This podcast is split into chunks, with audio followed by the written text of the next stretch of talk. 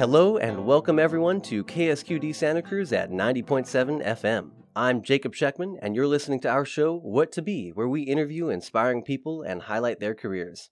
What to Be is a program provided by Your Future is Our Business, a Santa Cruz County nonprofit that helps students explore careers through programs such as college and career expos, career panels, and other work-based learning activities. Please note the views and opinions expressed in this program do not necessarily represent or reflect those of Natural Bridges Media or Your Future is Our Business.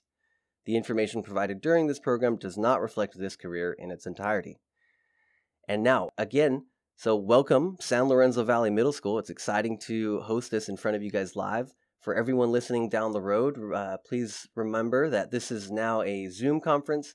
We're doing this over the internet, and so please forgive us in advance if the audio quality isn't quite up to snuff. So finally, today I'm joined by Dr. John Girvetz. Thank you so much for being here today, John. My pleasure. And John is here to talk to us today about his career as a psychologist.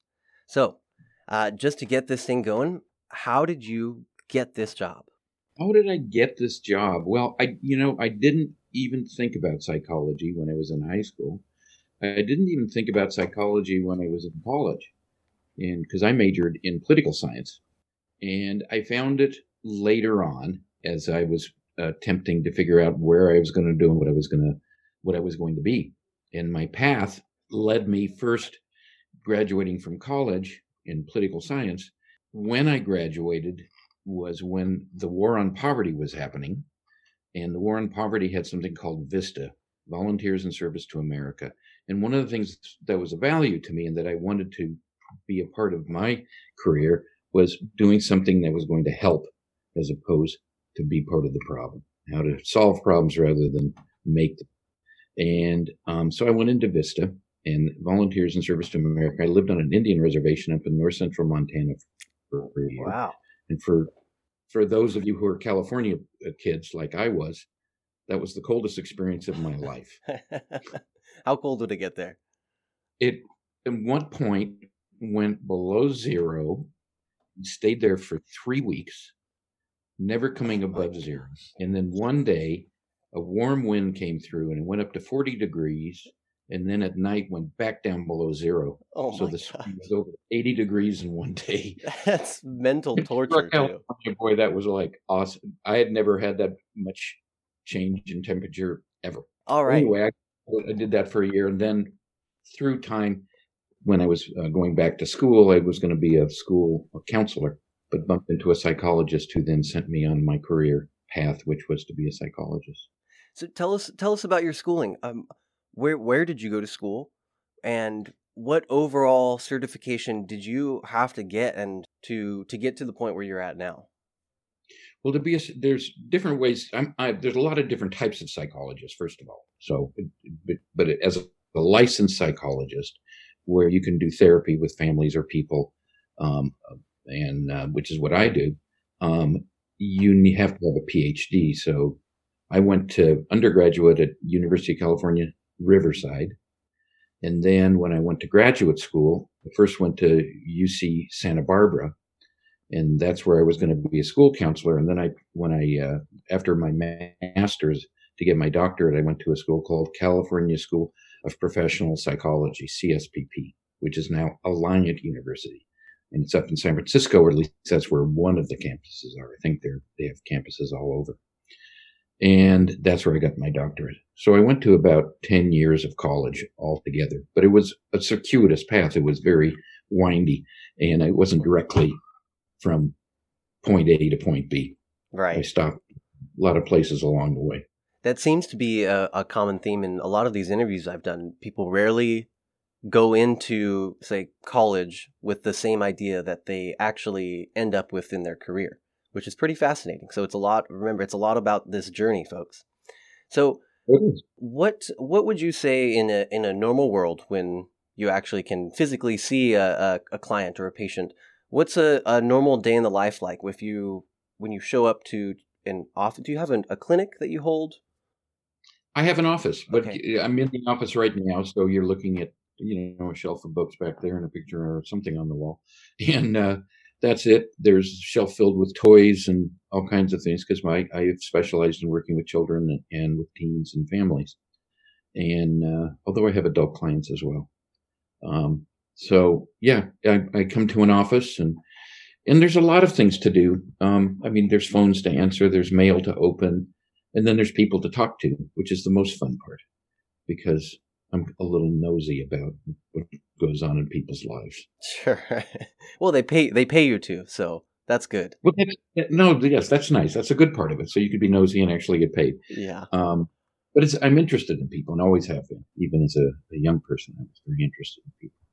And what's that working environment like when you are meeting with the patient? Does it, I guess it might change up. Does it range depending on exactly what it is you're talking to this person about?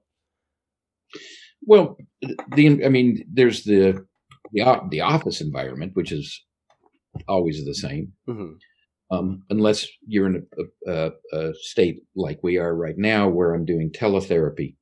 Much as we're doing right now is we're talking over a computer, and that's what I'm doing with my clients at this point, which isn't as much fun, to be honest. Right. It's to be in the same room with somebody, to experience their whole person is certainly easier and more enjoyable. But yeah, that's the office is the environment, but the emotional environment is the thing that changes depending upon what's going on in the room. So every hour is different, and you can see them as kind of mini dramas. What do you feel is more difficult to help with or to interact with your clients over Zoom? So now that you can't really meet with people one-on-one, what exactly is harder about this internet connection? I don't know, but I think it's the satisfaction that we get being with somebody. I mean, it could be somebody that I know well enough and we give each other a hug. A virtual hug is just not as wonderful. Yeah. You know, it doesn't feel good. There may be something about, and this is kind of a bit new, but we're somewhat hardwired socially. We're social animals, and we develop that way for a reason. So that when we're with people, we actually get a chemical response. Oxytocin goes into our system, and we feel good.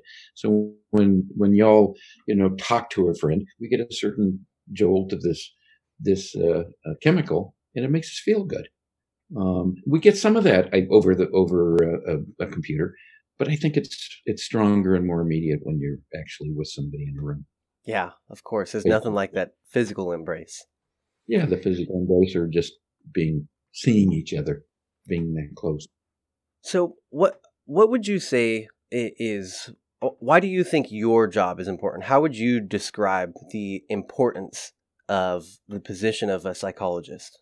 Well, it's actually grown. It apparently has grown in importance. And it's not just psychologists. There's a lot of other people that do the same kind of work that I do. There's marriage and family therapists. There's licensed clinical social workers. There's other kinds of counselors, school counselors, other people that do the same kind of similar work. But the significance of it is that it's a place for people who to be able to take a step back and do some problem solving on themselves and their lives. And I think it's grown in importance through time. If we look back many years, go back to like the 1940s, there used to be 3 generations that would live in a house very commonly. That was a common thing. Something like 80% of households had 3 generations living there. Wow. Grandparents, parents, kids. By about the 1970s, that fell to a very small percentage. So the structure of the family changed significantly. And so in some ways, I think the counselor, the therapist, or the psychologist, or the marriage and family therapist become kind of patrons. So when you were having to struggle with your parents, and dad and son were arguing with each other, or dad and daughter were arguing with each other, they could go to grandma or grandpa.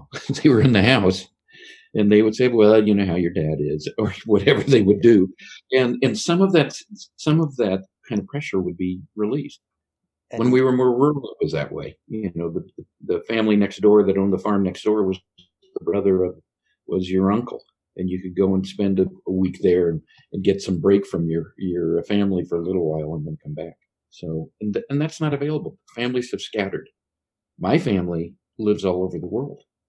So it's tough. Yeah. So you're saying that because these family dynamics have changed within the household, or that they don't exist because grandparents aren't there, or uncles aren't nearby, and so forth, that because of that, people have needed to go out more to seek that sort of counsel. That kind of counsel other places because it's not so available just within the family structure. Wow. Interesting. So, I mean, that's my theory. Hey, you're the psychologist. I'm going to take your word for it for now. Okay. I'll take my word for it. So I'm curious, what would you say are, if you could maybe list three skills that you feel you have that make you good at what you do, or that you think might be valuable for your position? I think, let me think about it a second, but course. I think one of the top ones is a true and honest interest in others, empathy for others. So interest in how people function, why people function the way they do, and empathy for others, ability to be able to understand how they must feel given their circumstance, given the way they're looking at things. And the other is probably logical reasoning, the science part of it. Yeah. Because psychology psychology is a science. It's not just therapy. Many psychologists, that's what they do. They're research psychologists, and they might be researching human beings, or they might be researching something else. Did you have any research of your own at some point?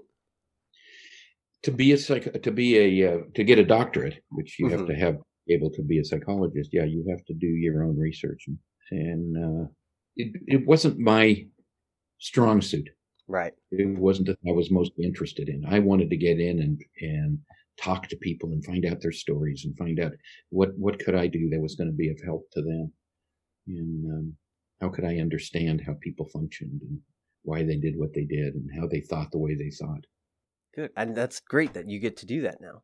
What would you say is maybe one of the most common misconceptions someone feels when you tell them that you're a psychologist? Well, the funny thing about that's a good question.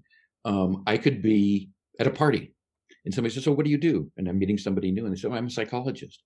And they immediately think you're reading their mind. Oh, gosh. Oh, you can see through me. You understand my thinking. You're analyzing me. Yeah. Does anyone get fearful that any question you ask might have some deeper meaning? At times. Not usually, but at times you'll get people who then kind of put up a little bit of a defense for fear. I might understand something that's going on with them or something.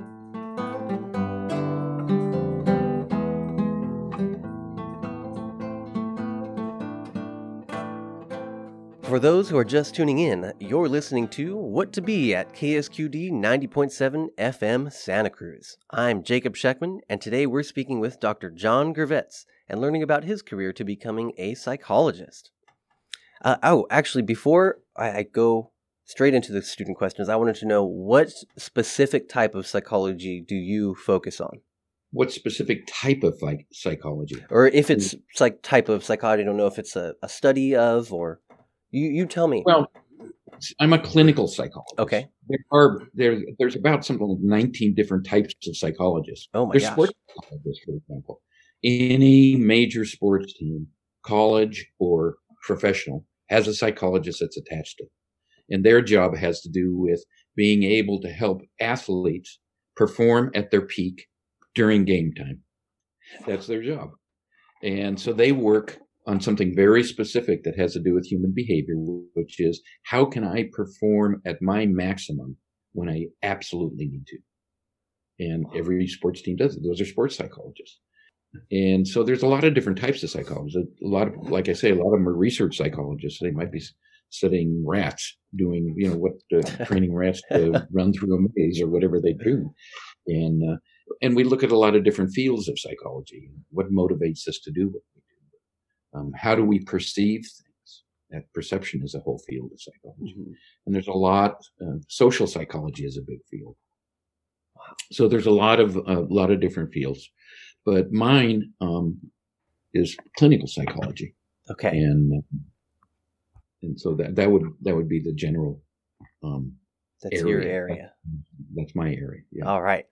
And that's where you're talking to people and looking at and solving problems with them and that sort of thing. Okay, wonderful. So I have a fun question here. In what context, because I don't know this, in what context would you use a Rorschach test? That's a good question. Do you even know what a Rorschach test is? For those of you who don't, it's a bunch of ink blots. And then people look at that. It's called a projective test. And those are used by usually by people, and maybe not so much anymore. I'm not sure if they're using Rorschach as much because I don't do a lot of testing anymore. I used to, but I don't anymore. Neuropsychologists do. That's another field of psychology, neuropsychology. And they do evaluations on people and testing on people to determine if there are what the particular problems are and how that might work. Now, the Rorschach test, all those ink blots, are, like I say, projective tests. So basically, they're just ink blots. But people read into them various different things. And somebody who's good at interpreting, they can determine if somebody has a problem, if somebody has certain problems or don't have certain problems, and that sort of a thing. But it's I haven't actually heard of somebody using it recently. Maybe getting outdated, I guess. Well, I was trained in it. Okay. I was trained in the and it's interesting because if you look at people interpreting something that's just a bunch of ink, where is that coming from? It's coming out of their heads. It's the way that they perceive. Mm-hmm. It's the way that they process, and that's what they're looking at. Now, do you have any strategies for our students regarding, we'll say, psychological well-being and any strategies for them who are sheltering in place? Right, I guess everyone's getting stuck at home, and I got to tell you, and I'm talking to kids from San Lorenzo Valley Middle School, right? Mm-hmm. Like I told you earlier, that was my first job was working at San Lorenzo Valley Middle School and San Lorenzo Valley High School. I was a school psychologist years ago, and so I know the area well. I have a great fondness for San Lorenzo Valley and the schools up there. That was my first job coming out of school, but one of the things that because I've worked with a lot of teenagers, one of the things that I'm finding is I think one of the hardest groups, I mean, one of the groups of people that are having the most difficulty with this is teenagers or are teenagers. Yeah. Because it's a period of development where going out and separating from home and developing peer friendships become the kind of centerpiece of it. And now that we're sequestered at home, it's hard to do that. And so there's a lot of, I think, more response from the teens that I'm talking to anyway. It's really hard not to want to just, skip out at night, in the middle of the night, and go find your friends. And not advisable, but it's the urge is there to remake contact with friends and stuff like that. What kind of ideas might you provide these students with who are struggling with staying in? Like what can help them feel better during the quarantine? Well, I think making sure that you have things that you enjoy doing, projects that you enjoy doing, getting structure into your day. The same thing in a way that I struggle with or you struggle with probably. Jacob, is keeping ourselves occupied into something that's meaningful. Yeah. I mean, it's easy to slip into, even for me, to slip into some silly game on my phone rather than do something that's productive and really feel good about what I'm doing. But setting those things up and having those available, and then each day setting a structure for myself, getting exercise. So even though we're supposed to stay at home, we can go out and get exercise. And I make sure that I'm up, and I have dogs that take me for a walk. So that helps. Getting out, getting exercise, doing fun things. I think this is a good question. the students are advised pretty consistently that they should be comfortable seeing a counselor, or a therapist, or a psychologist, and this student wants to know if that's true. Every kid that comes into my office is not necessarily here because they want to be. Teenagers in particular, they might be dragged in by their ear. And one of the funniest stories was a boy who I'd never seen. I'm looking down at my book, and it's a new name. And right when I remember vaguely that he was going to come in, this kid comes storming into my office. He's about 6'3". He's huge. He must weigh 285 pounds. Wow, he was the tackle for Aptos High School's football team. And he comes storming into my office, and he slams his body down on the couch, and then he just mad dogs me. And I looked at him, and I said, "You look really angry." And he says, "Well, I am angry." And I said, "Well, it looks like you don't even want to be here." And he said, "Well, I don't want to be here." And so I looked at him, I said, "Well, why are you here then?" And he stopped, and he thought for a second. He looked at me, and he said, "My mother made me." And I said, "Your mother made you?" I said, "Would you stand up, please?"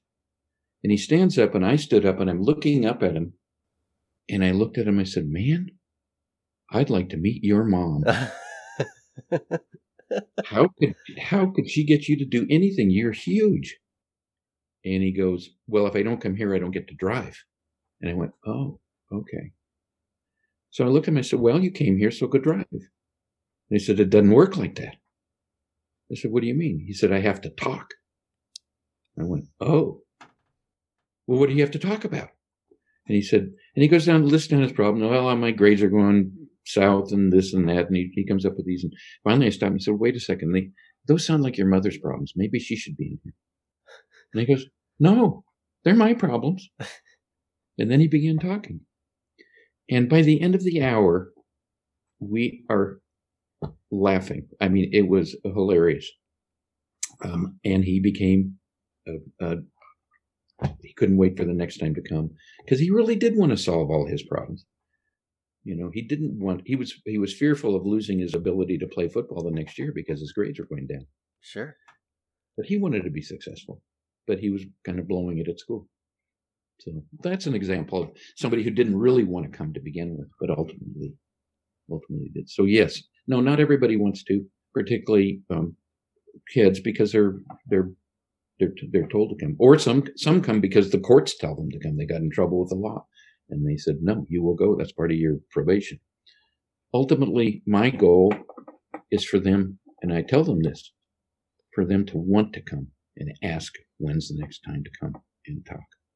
Yeah, absolutely, a beneficial experience. I myself have seen a therapist several times, and I really, all I can do is repeat myself, is that it's a great experience, and it's a way to help solve those internal problems that you feel you just really struggle with and don't know who to talk to about. So yes, absolutely, your teacher is right. You should feel comfortable. Now, how have you seen, if at all, the societal views on getting psychology, a psychologist or some kind of therapist to support you? How have you seen that societal view change over the years? Well, there used to be a big stigma about coming to see a therapist. It would be like, "Oh, you see a therapist. Oh, that's got to be a bad thing." It's actually a very, I think it's a brave thing to do. It's a brave thing to come in and trust in somebody else and tell them something that's bothering you. That's kind of a personal issue, and sometimes very personal issues. They might be, you know, there's things that we don't talk to very many people about. But you would come in and you talk to a therapist about it, and the job is not for them not to judge, but to listen and to be able to help understand how whoever's coming in sees it and feels about it, and what the problems might be attached to it. And so, it was a requirement for me to go to therapy if I wanted to be a therapist. Mm-hmm. That was one of the things that I had to do too, and it was great. Do you have maybe a proudest moment or a biggest success story? Anything you can tell with confidentiality in mind. I have a lot of stories, just like the one that I told. Mm-hmm. Some of them are very long, but most of the ones have to do with being able to walk part of the path with people as they discover and free themselves of whatever was holding them back in their lives, and the awarenesses that they come to as they move on. And it's kind of a privilege to be able to walk that, to be trusted by somebody, for them to allow you to witness what's going on with them really inside. And I think rather than one, I mean, I could come up with given instances, I mean, where it might have been where somebody wanted to do self-harm to themselves, and I was able to help them see that was not the way to go, that it was better to, that they had value, that life had value, that sort of thing. So, I mean, there's some serious episodes that I could be, quote, proud of, but more it's just proud of being a person who people have wanted to talk to. I've had people, for example, that I saw who were the age of the people who are watching today in middle school, who came back when they were 25, 30 years old. And that's a source of pride. Yeah. I'm proud that one guy that I saw, he and his twin brother, when they were 8 years old, he's now getting his doctorate in psychology. Going to be a psychologist. And he credited you, of course. I was a mentor. Okay. All right. I'll, good. I'll give some credit, but he deserves his own. Yeah. Yeah. All right. So we're in our last couple minutes here. Do you have, Dr. John, any advice or outgoing messages for students here and for our listeners who will be tuning in later? Yeah, I do. The first thing, I've talked to a lot of classes, a lot of kids about being a psychologist, and that sort of thing. And I'm asked that question often, what advice? There's a couple. The main one, play safe. Take care of yourself. There's too many sad things that have happened. I have too many stories of cautionary tales of kids who have gotten in trouble with drugs or alcohol or stepped into a car when they shouldn't have. And the disasters that have come through the office and the sadnesses have been deaths that were unnecessary. And so risky behavior, watching out for that. Don't get sucked into some bad ways. Or if you find yourself moving in that direction, that's the time to reach out and see about getting some support. Or if you're feeling in ways where you're feeling like, what's the point? Why? What is this all about? Reach out, find somebody to talk to. The other is wake up, make your teachers work really hard, pay attention, tune in, connect when you're at school, when you're on the team, whatever you're doing with your friends, with your family. Beautiful. Thank you so much for being here today, Dr. John. This has been a pleasure. Yeah. All right. And thank you, our 8th grade students, and to all of our listeners tuning in to today's career story. I'm Jacob Scheckman, and this is our show, What to Be, with today's guest, Dr. John Girvetz, who is a psychologist. If you have any questions or would like to share your career story with us, send us an email at whattoberadio@gmail.com. If you enjoyed our show, please join us again at 90.7 FM KSQD Santa Cruz at 7 p.m. on Sundays, or stream online at ksqd.org, or visit our website, yfiob.org, for more ways to listen. Thank you, and see you next time.